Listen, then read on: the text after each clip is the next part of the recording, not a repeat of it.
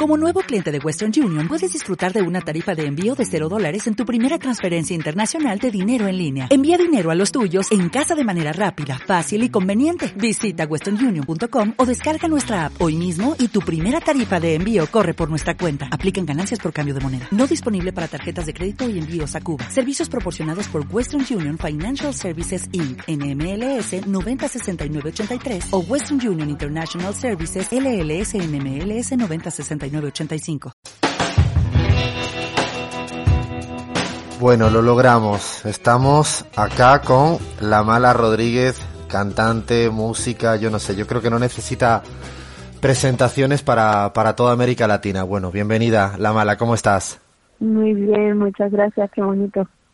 Bueno, estoy aquí, esto es un chiringuito llamado La Pizarra, es una travesura de radio que hacemos en AM750 en Argentina, sale también en Ecuador por Radio Pichincha Universal y aunque bueno, este acento es más parecido al tuyo que, a los argentinos porque yo soy también de tu tierra, de, la provincia de Cádiz. Ole. bueno, además de un pueblo que tiene una fama que no veas, que es la línea de la Concepción, imagínate. ¡Qué bueno! Conoces, ¿no? claro, la línea. Bueno, yo llevo mucho tiempo por aquí, por, por la Argentina y em, de vez en cuando me sale alguna palabrita de, de esta nueva tierra, pero bueno, espero que, que sea linda la, las charlas y bueno, empezamos como siempre en la pizarra por toda la gente que ha pasado por aquí, desde, no sé, Cecilia Roz hasta Zapatero. Y empezamos hablando de una máxima del gran Eduardo Galeano, que él siempre dice que eh, lo, lo, más importante, entre las cosas menos importantes, es el fútbol. ¿Te gusta? Lo más importante, de las cosas menos importantes es el fútbol. Eso dice el gran escritor uruguayo Eduardo Galeano, sí. Mm, yo creo que el deporte está muy bien. La verdad, a mí me gusta mucho el motor. ¿El motor? Las carreras. ¿De, de motos o de coches? las carreras de coches, las dos. Me gusta... Yo creo que el deporte entretiene mucho y, y es divertido y te saca ahí saca muchas emociones. Creo que, que lo puedo entender perfectamente, claro que sí. ¿El fútbol te gusta o pasas de eso? A ver, yo paso de todo en general. pero, pero claro que está guay, claro que sí. ¿Y de chica has jugado al fútbol o ni siquiera allí en Sevilla? Sí, sí, sí, sí, sí que he jugado yo. De chica he jugado al fútbol. Sí, y de chica era de las buenas estudiantes. Es muy normal, es social. Eh, te decía ¿Buena estudiante yo? Sí o no, yo qué sé. Bueno, cuando algo me gustaba sí sacaba muy buenas notas, pero cuando no, pues no. Nada y Por ejemplo, en todo lo que matemáticas y esas ondas no me, no se me daban bien, pero todo lo demás sí sacaba muy buenas notas. ¿Y empezaste a rapear, decías, gracias al fútbol? ¿Esto es cierto o es puro rollo? No, no es puro rollo, porque cuando jugaban la gente de mi barrio con la gente de otro barrio de Sevilla, hacían como unas pachanguitas y luego siempre se quedaban y hacían como improvisaban y todo eso, entonces me encantaban lo que pasaba después del partido. Y es verdad que, que antes de, de, haber vivido de la música, en serio, trabajaste de muchas cosas, no sé, camarera, clases aeróbico, operaria, limpieza. ¿Eso te marcó mucho o ya se te, se te olvidó? Eh? A ver, no, no, no fue mucho tiempo, pero sí sé que cuando yo me fui a vivir a Madrid, era pequeñita y claro, aún no tenía dinero de nada. Y me ofrecieron algunos trabajos y los hice, pero me duró poco porque gracias a Dios, yo qué sé, como que salió el disco y ya me enteró a, a ir bien las cosas. ¿Tienes presente esa época en la que no te iba tan bien las cosas, ahora todo más complicado, o ya se verdaderamente pasaste esa página ahora que eres tan conocida y tan famosa y todos esos rollos? Yo tengo siempre presente de dónde yo vengo y no es problema recordarlo. La verdad es que me parecía hasta sano, ¿no? El tener conciencia de, de todas las cosas que has vivido. ¿Alguna vez pensaste eh, hacer flamenco o siempre estuviste más eh, en el género del rap, el hip hop y todo eso? A mí es que no me gustaban las letras de flamenco, muchas. Veía que a mí me daba una impresión como de que la mujer siempre estaba sufriendo y me daba coraje. Y es... quería escribir mis propias letras. Pero eh, ves que el flamenco habitualmente, no sé, yo recuerdo a mi padre que siempre le gustaba mucho, a mi abuelo, siempre hay como una suerte de lamento, pero también de rebeldía, ¿no? Eh, ¿Eso no te, no te impactaba ahí en Jerez o en Sevilla, que es donde me imagino que tuviste más relación? Sí, a ver, a ver, a ver, que a mí me gusta, a mí me gusta mucho, pero que no es que yo dijera, ay, pues yo también quiero cantar estas letrillas o quiero hacer, ¿sabes? Como que yo quería hacer mi propia música. Quería hacer mi música y quería yo escribir mis letras y ver cómo las compartía, pero admiración total a todo el flamenco. El flamenco no me necesitaba a mí. en todo caso es al revés, ¿no? Yo, yo he disfrutado de eso y todo lo que me ha influenciado a mí pero el flamenco se mantiene en pie y con toda esa pureza, gracias a eso que se sigue manteniendo en pie.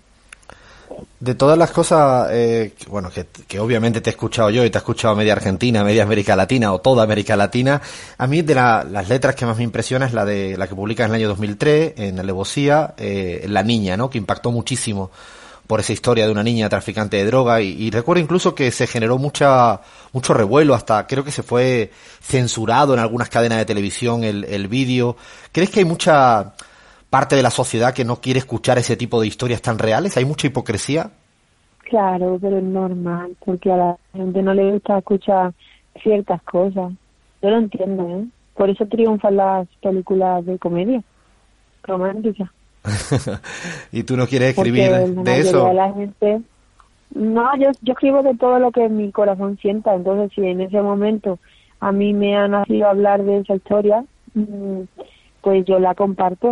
Si es que yo soy una mandad, yo escribo lo que a mí me sale. Entonces, pues mm, salió así y esa canción pues haya quedado. A mí, mira, de verdad que si aunque le guste a dos personas, yo ya soy feliz lo importante no es que te escuche muchísima más gente, otra, sino que tú expreses y conectes y no sé, es algo tan bonito lo de hacer esto, el trabajo este, es básicamente conectar con gente que no conoces de nada y al final creas un vínculo increíble. Yo me siento tan unida a la gente que me sigue porque comparto algo súper profundo y íntimo y, y yo sé que ellos lo reciben así, de esa manera. Entonces es lindo, me da igual que sean 100 o 500 o, 4 millones, lo importante es que es puro ese lazo. Eh, eh, ¿Todas tus letras eh, son vivenciales o, eres capaz de inventar alejado de tu vida cotidiana? Bueno, la verdad es que no. Y eso es un problema porque siempre estoy queriendo buscar charcos, ¿no? Meterte en todos los charcos para escribir. Me gusta Mm, no sé cómo decírtelo. Eh, creo que las mejores letras o las mejores películas también incluso podría decir son aquellas que se basan en una experiencia, ¿no? Propia.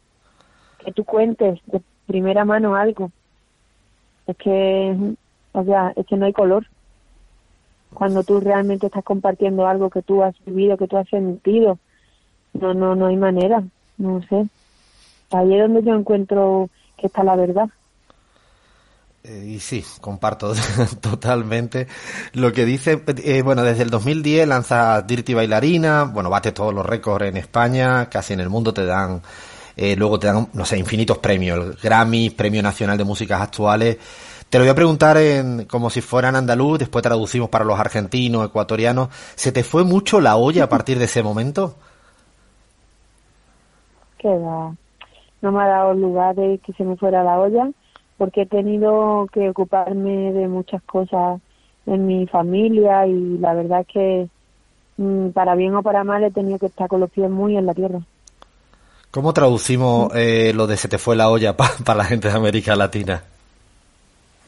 Pues sí que, si se te subió el éxito a la cabeza, ¿no? Exacto, sí. Al final tú crees que sí, tal cual. ¿Qué le pasa a la gente? Sí, sí. bueno, te metiste además en una, en una música, eh, la música te metiste en un espacio donde estaba pues habitualmente pues, montones de hombres. Y ahora que hay un movimiento feminista, no sé, en Argentina fortísimo, en México, en muchos lugares de, América Latina, ¿cómo te trataron? ¿Sigue habiendo mucho machismo en ese mundo de la música? Mm, a mí me parece que el machismo está presente en todas las áreas de la sociedad y es algo que poco a poco se está empezando a cambiar pero gracias a la educación, a que nos deconstruimos, porque estamos viendo que se pueden hacer las cosas de otra manera, pero vamos, que esto está cambiando, pero es poquito a poco que está cambiando, muy poquito a poco. A mí mm, lo que me gusta es que, pues, como yo, pues otras mujeres ya están haciéndose su propio, su propio nicho, ¿no? Como, vale, yo estoy aquí y yo sé que no voy a hablar de las mismas cosas que hablan los otros raperos. Yo voy a contar mi experiencia, voy a hablar desde mi punto de vista. Habrá quien le guste, habrá quien no le guste. Hombre, pues lo he tenido un poquito más difícil. ¿Por qué? Porque a la gente lo que más reconoce o lo que más le funciona escuchar es la historia que cuenta un hombre. No le interesa lo que pueda decir una chica, ¿no? Pero poco a poco las cosas están cambiando porque ahora hay mucho público, mujeres, que quieren escuchar esas historias. Es como en el cine igual, que, que ya estamos aburridas de ver cómo los protagonistas son hombres. Como yo quiero ser yo la protagonista de esta película, no ser su hija, su novia o su madre. ¿Me entiendes? Es igual, así todo, porque porque las cosas de verdad están cambiando, pero desde abajo, desde abajo. Hay un público, hay un, hay un hay una gente que está queriendo escuchar otras historias y por eso se produce el cambio. Afortunadamente cambia y para bien, al menos algunas cosas. Y, pero me quedé impresionado eh, con una frase que decía que las mujeres gitanas son las primeras feministas. ¿Por qué crees eso? Yo dije eso porque cuando he sido pequeña, yo siempre he visto las mujeres que van con sus niños en la calle trabajando, ¿no? Con sus flores o haciendo cosas. Y la verdad es que mm, hay un montón de, de mujeres gitanas que, que, que lo dicen igual, es como mientras cuando la, mm, las payas no se divorciaban porque no podían, las mujeres gitanas ya estaban ellas trabajando y, y, conciliando la vida familiar, lo que es la, ¿cómo se dice? La crianza natural con el trabajo, que ahora es como lo guay, ¿no? El trabajar y poder darle el pecho a tu niño en el trabajo. Coño, eso lo llevan haciendo la gitana toda la vida. Está buena esa reivindicación. Nunca, mira, sí, absolutamente. De hecho, nunca, absolutamente. Y nunca lo había pensado de esta manera y mira que de donde yo me he nacido y me he criado también creo que he visto la misma, las mismas cosas que tú y, y me parece que está bueno que no haya tanta moda. tenemos los ojos, mm, si es que los ojos que nos educan a mirar con una mirada que, que está contaminada. En clave, en clave política, eh, en España, por ejemplo, o allá por donde te mueves, ¿estás muy pendiente a estas discusiones de la política en el Congreso de los ministros? O, o en cambio en tu día a día hay mucha política o ni lo uno ni lo otro? Bueno, yo personalmente no busco ese tipo de informaciones. Me llega porque estamos socializando siempre, ¿no? Y, quieras que no, pues te estás informando de lo que pasa Mm, de, mil fuentes distintas. Pero entiendo que al final toda la situación política afecta también al arte. Y sí, debe, debe tener en ese sentido límites eh, la música en temas de libertad de expresión y estas cuestiones o no? Pues, eso es un tema bastante complicado, mientras que no ofenda, ¿no? O mientras que no, o sea, yo siempre digo el ejemplo de que Mm, en la librería de Spotify había muchos lectores suscritos a canciones del Ku Klux Klan. Joder, no sabía. ¿Qué haces? Las dejas, las dejas, las quitas. ¿Entiendes? Entiendo perfecto. El gatito en línea. Pues es que es el único ejemplo que puedo ver. Es un ejemplo bien jodido, ¿eh? Pues lo pusiste difícil. Sí.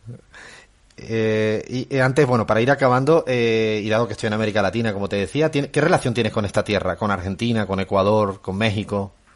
Pues empecé a viajar hace mucho y me encontré con un panorama lleno de cariño, un montón de gente que me recibió con los brazos abiertos y con, no sé, sin ningún tipo de complejo ni, ni...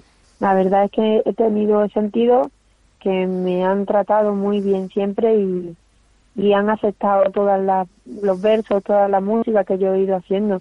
Y, me da mucho gusto ver cómo ha crecido el público poco a poco. Es, es maravilloso realmente. Tengo una historia muy bonita, muy bonita de, de amor con un montón de países de América Latina porque me han aceptado y, y yo sé que, al igual que ellos me han influenciado a mí, yo también les he influenciado a ellos.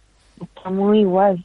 Te hago una pregunta que yo siempre me hice cuando venía por estas tierras y no sé si ¿Qué hay de Andalucía en algún lugar de América Latina? ¿Te ha pasado de, de ir a algún sitio de América Latina? Hay un montón. ¿Sí? Hay un montón. Hay un montón. O sea, cuando yo fui por primera vez a México, mm, algunos lugares en Puerto Rico, o sea, en Cuba, eh, en muchísimos lugares, en muchísimos rincones, muchísimos rincones, está todo lleno. Yo veo Andalucía en todas partes. Sí, señor. Yo siempre pensaba que mi madre podía haber nacido en el Caribe o en cualquier otra parte de, América Latina. ¿Sí? Bueno, y hasta los hombres, y hasta los hombres. Yo, mira, en Puerto Rico yo digo, sí, es que parecen gaditanos los ¿En serio? Sí, sí, a mí me recuerdan mucho a los hombres de Puerto Rico, a los gaditanos. Así, en serio, esa onda. Tienen, no sé, me recuerda, me trae recuerdos, es verdad. Y ahora sí, para ya para... Para terminar, te hago pregunta muy corta y respuesta rápida. Eh, ¿Tienes algún político que admires por encima de cualquiera o ninguno? Bueno, me parece admirable el garzón, el juez garzón. ¿La comida preferida andaluza? Papas aliñadas. Las papas aliñadas. Y ahora, ¿cómo yo le explico a la gente de Argentina que van a preguntar toda la audiencia cómo son las papas aliñadas? Eh, un poquito de cebolla, de atún, ¿no? Pues Perejil. Unas papitas, unas papitas hervidas con una comida muy de pobre, vamos, muy normal, muy sencilla. Tú coges unas papitas, las cortas en rodajitas y las puedes alinear. Y luego si tú le quieres echar un huevito duro, pues se lo echas. Le quieres echar un poquito de atún, se lo echas. Pero eh. una cosa, cebollita.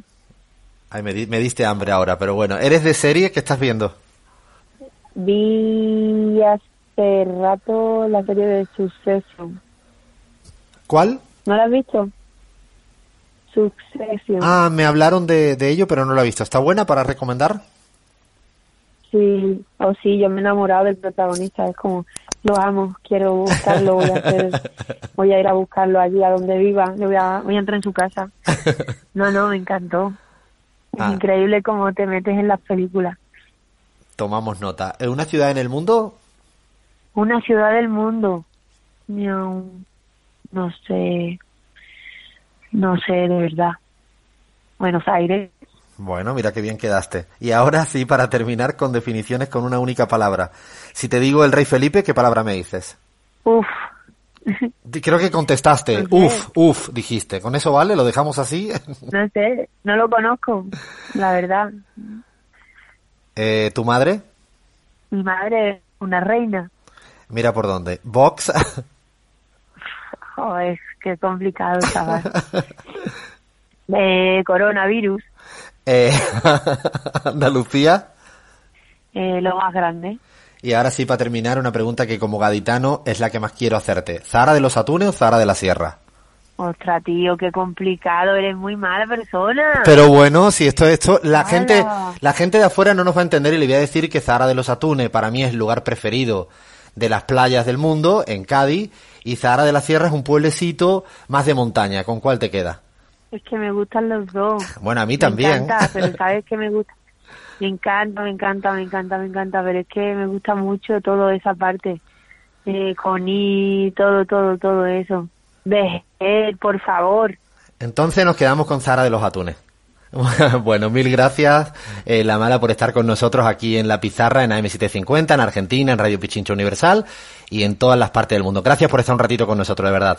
Gracias a ti, un abrazo. Un abracito. Muchas gracias. Un abracito fuerte, chao, chao.